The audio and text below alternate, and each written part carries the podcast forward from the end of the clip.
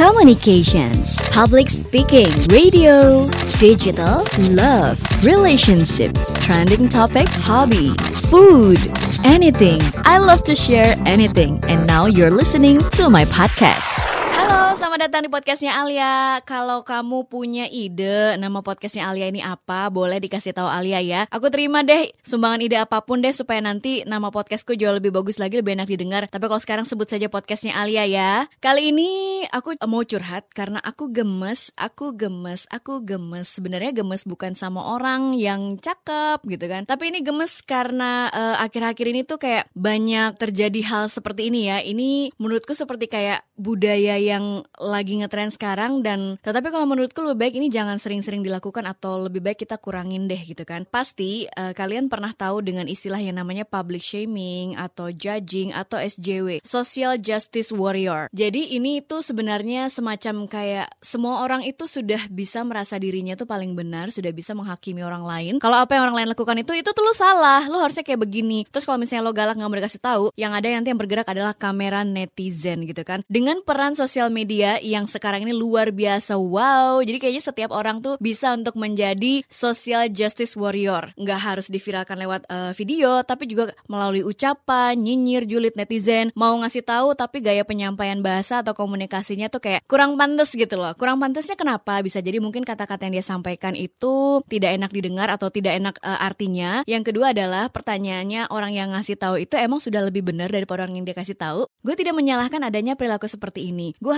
hargain inisiatifnya untuk mengingatkan orang lain gitu ya. Mengingatkan ya, bukan untuk menyalahkan atau menyudutkan orang lain. Tetapi, keinginan untuk mendapatkan pengakuan atau akses di sosial media ini terkadang membuat seseorang tuh lupa. Gue tuh harusnya ngingetin, tapi eh gue malah menyudutkan atau menyalahkan orang lain. It's okay, kita sama-sama belajar yuk supaya untuk menjadi pribadi yang memang lebih baik lagi. Jadi gini, aku mau share pengalamanku ngobrol dengan salah satu narasumber favorit aku yaitu pengamat sosial Devi Ramawati. Jadi beberapa waktu lalu tuh di program siaran yang aku pegang, kita ngobrolin soal viralnya foto-foto orang piknik atau foto-foto orang yang tidak tertib pada waktu uji coba MRT udah viral tuh akhirnya judging social justice warrior muncul semua public shaming gitu kan. Nyalahin orang-orangnya yang gak tertib nyalahin pemerintah yang gak tegas sampai nyalahin tetangganya sampai akhirnya nyalahin mantan sampai nyalahin itu tempat sampah karena ada jarang di stasiun MRT kalau dipikir-pikir kayaknya memang hobi ya kita nyalahin ya who's to blame gitu ya. Pasti ada yang salah tapi pasti juga ada yang benar. Nah itu kadang yang suka dilupain. Awalnya sebagai seorang produser gue tuh juga ngarahin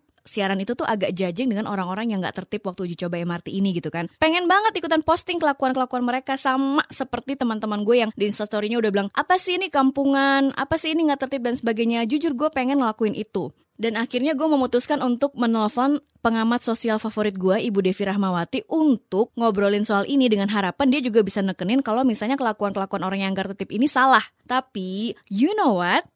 Gue malah ketampar banget sama penjelasannya Doi. Kenapa ketampar banget? Karena gue sadar sepertinya sudut pandang gue ada yang salah. Dari sudut pandang gue tuh, gue tuh cenderung untuk nyalahin orang yang gak tertib seperti ini tanpa gue introspeksi diri sendiri gue juga. Kita tuh memberikan pertanyaan ke Bu Devi, Bu kenapa sih masih ada orang-orang yang memang uh, gak tertib gitu loh? Apalagi di uji coba MRT ini kan kesel yang ngelihatnya sampai viral videonya, foto-fotonya. Harapannya si ibu ini bilang, iya tuh orang-orang emang gak tertib. Tapi ibu ini malah bilang begini, Halo netizen, warga Indonesia, marilah kita berbesar hati dengan keadaan ini. Kenapa? Semua orang tuh memang tahu perilaku itu memang kurang pantas, tapi sebenarnya perlu kita ketahui MRT ini adalah sebuah kemajuan teknologi baru di Indonesia yang bisa dibilang itu juga budaya yang baru. Nah, sesuatu yang baru ini dan ternyata efeknya besar. Jadi wajar aja kalau misalnya ada tingkah atau perilaku yang kurang paham dari banyak orang untuk menikmati kemajuan baru ini. Coba deh kita ingat-ingat lagi. Kita juga kadang kalau misalnya kita pakai handphone baru gitu kan, komputer baru atau sesuatu teknologi yang baru, kita juga pasti awalnya tuh agak-agak udik gitu kan. Atau misalnya nih, ada tempat hiburan baru yang baru buka di Indonesia. Terus kita cobain. Kita kan pasti agak-agak sedikit norak ya gitu. Apalagi mungkin buat kita yang keluar negeri. Kita mencoba berbagai macam fasilitas atau hiburan atau apa pun yang ada di sana yang belum pernah ada di Indonesia. Dan ternyata kita juga sempat norak sedikit kan, kampungan sedikit gitu. Jadi, kalau misalnya dipikir-pikir, sebenarnya kita tuh sama aja dengan mereka-mereka ini yang mungkin excited banget gitu loh untuk menikmati kemajuan baru yang bernama MRT ini. Terus akhirnya gue tuh jadi mikir, gue juga orang daerah. Gue dari daerah Sorong Papua, gue merantau ke Jogja untuk kuliah dan kerja sampai akhirnya gue datang ke Jakarta. Gue akuin gue tuh juga awalnya kampungan kok. Jadi ketika misalnya gue ikut-ikutan untuk menjajing orang-orang ini kampungan, gak tertib. Waktu uji coba MRT, gue tuh ngerasa I'm so so sorry. Dan gue malu sendiri. I'm sorry to judge the people without looking to myself. Gue lupa, gue juga pernah jadi orang kampungan, gue Nora. Nah, kalau Bu Devi bilang, sebelum kita ngejudge atau bilang orang-orang ini memang gak tertib atau kampungan, pada saat itu misalnya, kenapa kita nggak langsung untuk saling ngingetin aja? Lalu tunjukin contoh yang benar itu gimana. Jadi kalau misalnya di sosmed yang viral tuh foto-foto mereka yang gak tertib, coba dong diimbangi dengan foto-foto viral mereka-mereka yang menunjukkan sesuatu yang lebih tertib. Kalau bisa lebih banyak. Jadi orang tuh kan lama-lama tuh kan akan e, ibaratnya kayak otaknya tuh bekerja untuk mulai menerima informasi yang benar. Kalau informasi yang benar tuh lebih banyak daripada yang viral-viral nggak jelas. Mendidik orang atau misalnya ngasih tahu orang supaya bisa tertib itu awalnya susah. Iya, itu pasti. Di Inggris itu sendiri gitu ya, waktu Bu Devi cerita, itu perlu waktu sampai 11 tahun untuk tertib antri. Untuk supaya membudidayakan antri buat warganya. Bahkan sampai dibuat undang-undangnya. Itu 11 tahun di Inggris, negara fast forward orang bilang gitu kan. Bahkan di Singapura sendiri itu ya, untuk urusan nge-flash WC sendiri itu tuh ada aturannya loh netizen. Mau di Indonesia kayak gitu? Bisa aja, tapi nanti pasti akan ada komentar lagi nih viral. Kok apa-apa aja diurusin? Hal sekecil itu aja diurusin banget. Salah lagi. Terus harus gimana? Jadi memang kalau untuk mengubah atau mengenalkan sebuah budaya baru itu memang tidak mudah. Itu memang susah. Kita juga perlu untuk memahami ini gitu. Nah, terus kan kita juga tanya gitu kan, terkadang kalau misalnya kita sudah ngingetin orang, tapi ternyata yang diingetin atau yang dikasih tahu ini jauh lebih galak, kadang kita yang dimarahin. Sebenarnya di sinilah ada yang namanya fungsi aparat dan aturan itu. Pemerintah juga ikut berperan di sini. Lalu kenapa sih kalau misalnya yang diingetin itu jauh lebih galak ya gitu kita ngasih tau orang tapi ternyata mereka lebih galak daripada kita. Sebenarnya kalau menurut gue itu adalah pribadi kembali ke gengsi. Coba dipikirin aja deh kalau misalnya kalian ditegur orang di depan umum pasti rasanya juga malu kan gitu. Jadi memang kalau misalnya ingin menegur orang mungkin bisa ditegur pelan-pelan baik-baik atau mungkin secara pribadi aja kali ya mungkin itu lebih enak. Nah, kalau misalnya sudah susah dikasih tahu nih ya, terus kita viralin aja gimana? Bu Devi sendiri bilang ini sebuah hal yang wajar, boleh-boleh aja. Ini sanksi yang uh, sebenarnya lebih berat, lebih agak kejam gitu ya, karena orang pasti ngelihat dengan foto-foto viral itu pasti akan lebih hati-hati untuk wah lebih baik gue jangan seperti itu deh, gue jangan nggak tertib, karena nanti gue takut viral. Bahkan buat gue sendiri aja sekarang yang paling menakutkan itu adalah kamera netizen. Gue takut viral, bukan takut apa-apa. Cuma ya gini, jangan sampai yang namanya uh, budaya untuk memviralkan sesuatu ini jadi terus-menerus ada kan, karena perlu dipikirkan lagi gitu. Kalau misalnya seperti kayak kemarin waktu uji coba MRT kita memviralkan foto-foto di situ ada anak-anak gitu kan. Nah, jejak digital itu kan selalu ada. Gimana kalau misalnya ternyata tetangga mereka ngelihat, saudara mereka ngelihat atau misalnya anak-anak ini sendiri sadar kalau mereka pernah menjadi bahan nyinyiran. Itu kayaknya bisa dampak ke psikologisnya deh kalau menurutku. Terus posisikan kalau misalnya ternyata yang viral itu adalah keluarga kita sendiri, itu gimana gitu. Jadi please deh untuk kita mulai untuk mengurangi sedikit-sedikit social justice warrior, sedikit-sedikit public shaming gitu kan. Karena sebenarnya masih ada cara lain untuk bisa membuat kita tuh sama-sama maju atau membuat kita sama-sama bisa tertib. Selain itu, kalau misalnya ternyata yang di video ini itu nyadar kalau kita mengambil gambarnya gitu kan terus kita viralin gitu. Kalau dia tahu, dia bisa menuntut loh. Waktu itu pernah aku tanyain di pengamat sosial media almarhum Om Nukman, dia bilang sebenarnya orang tuh boleh kok istilahnya kalau misalnya menuntut kalau gambarnya dia diambil tanpa izin. Jadi memang kita harus mikirin apa sih efek jangka panjangnya, jangka pendeknya kalau misalnya kita ngelakuin ini terutama untuk public shaming atau social justice warrior atau kita judging lewat komen-komen kita. Selain nyakitin hatinya orang juga, kalau orang itu nggak terima, dia bisa nuntut loh. Itu hati-hati banget deh.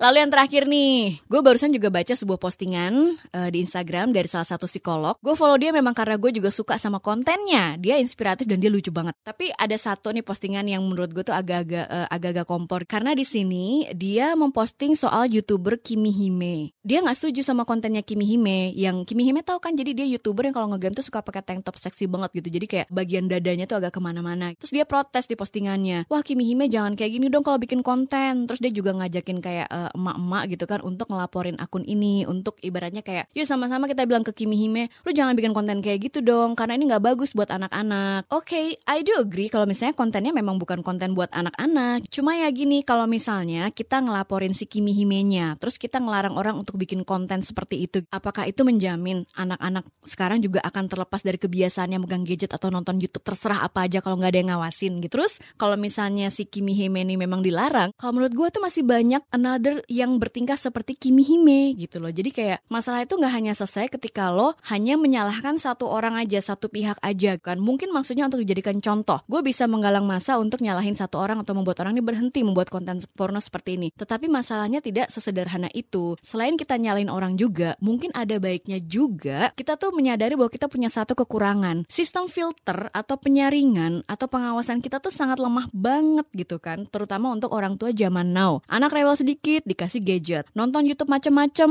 gitu kan dimarahin. Padahal kita sendiri juga mungkin atau mungkin orang tuanya lupa untuk mengingatkan lagi bahwa nak konten ini nggak bagus buat kamu atau mungkin di setting aja YouTube-nya atau diarahin ke YouTube Kids. Jadi semua itu memang perlu peran dari orang tua juga, keluarga terdekat dan sebagainya. Jadi menurut gue sih inisiatif untuk ibaratnya melarang konten porno itu sangat baik sekali, tetapi tolong imbangi juga dengan sistem pengawasan dari orang tua itu sendiri. Jangan cuma nyalahin aja. Jadi daripada memang kita coba berharap kepada uh, hanya untuk blaming gitu kan, hanya untuk menghukum, kenapa kita tidak mulai dari diri kita juga untuk mulai melakukan suatu hal yang lebih preventif, pengawasan, filter itu paling penting. Jadi kita tuh dididik atau kita mendidik orang atau mengajak orang untuk mulai menyadari apa yang baik buat dia, tapi apa juga yang memang kurang baik buat dia. Dan itu lebih baik diterapkan memang pada saat masih anak-anak. So please parents, ayah, ibu, uh, jangan cuma ikut-ikut protes, menyalahkan, tapi please dari diri kita sendiri, dari keluarga sendiri untuk coba mengajak atau mengajarkan filter penyaringan apa yang baik, apa yang nggak baik buat kita kita. Menurutku itu tuh lebih better daripada kita cuma saling menyalahkan. Kenapa ya kalau misalnya dipikir-pikir sekarang itu banyak orang yang ngerasa paling bener gitu kan? Sebenarnya perasaan seperti ini sudah terjadi lama sekali gitu kan. Cuma sekarang dengan adanya uh, sosial media yang merubah banyak hal dari sisi kehidupan orang akhirnya banyak orang juga yang ngerasa paling benar. Sebenarnya saya pernah baca satu tulisannya Khalil Gibran yang bilang gini kebenaran itu ibarat sebuah cermin yang pecah berkeping-keping. Kalau manusia ini punya sekeping kebenaran itu dia udah merasa paling benar dan memiliki dunia Hello, baru sekeping aja kebenaran yang kita tahu, tapi kita ngerasa sudah menjadi seorang penguasa dunia. Kayaknya sebuah kalimat yang menurutku uh, touchy banget bahwa untuk berpikir apakah yang lo pikir itu benar-benar benar gitu kan? Karena sebenarnya kebenaran itu bisa dilihat dari sudut pandang yang lain, ya. Jadi kebenaran itu adalah sesuatu yang utuh, bukan cuma sekeping doang yang kita tahu. Well, jadi intinya adalah kalau misalnya memang ingin memperbaiki dunia gitu kan, aduh berat banget sih memperbaiki dunia. Mendingan kita mulai dari memperbaiki diri kita sendiri dulu. Kalau misalnya memang kita menemukan sesuatu yang salah atau ada peristiwa yang kira-kira atau ada masalah, kalau saranku sih coba yuk kita mulai petakan dulu sebenarnya masalahnya itu di mana, lalu cari solusinya. Preventifnya seperti apa, kayak gitu dari diri sendiri, untuk orang lain preventifnya seperti apa. Kalaupun misalnya memang masalahnya itu emang gede dan ngefek ke orang banyak, boleh kok melibatkan masyarakat gitu kan. Kita ajak, "Oh, ya netizen, coba ini gimana menurut Anda?" gitu kan. Tapi tolong dengan ajakan atau misalnya penyampaian atau komunikasinya tuh yang santun dan tidak provokatif. Jangan terlalu menyudutkan satu pihak. Social justice warrior is a no, public shaming is a no, judging it's a no. Ngerasa susah ngedidik orang atau ngasih tahu orang itu sesuatu hal yang wajar. Gue sendiri aja kadang kalau misalnya ngasih tahu uh, keluarga gue sendiri, bokap atau adik gue atau saudara gue, kadang mereka juga melakukan perlawanan kok. Itu paling susah pada tuh orang terdekat loh. Tapi gue percaya uh, semuanya kalau kita tuh bisa belajar untuk menjadi seorang contoh yang baik. Karena mereka gak perlu untuk ngeliat jauh-jauh, gak perlu untuk ngeliat di sosial media yang benar tuh seperti apa. Coba dari diri kita sendiri sebagai seorang terdekat untuk memberikan contoh yang baik ke keluarga. Butuh waktu, iya. Tapi kalau misalnya misalnya memang niatnya ada, coba deh mulai dari sekarang. Karena gue tuh percaya, karena kita semua bisa untuk menjadi lebih baik lagi. Terima kasih ya sudah mendengarkan podcastnya Alia. Semoga bermanfaat dan good luck!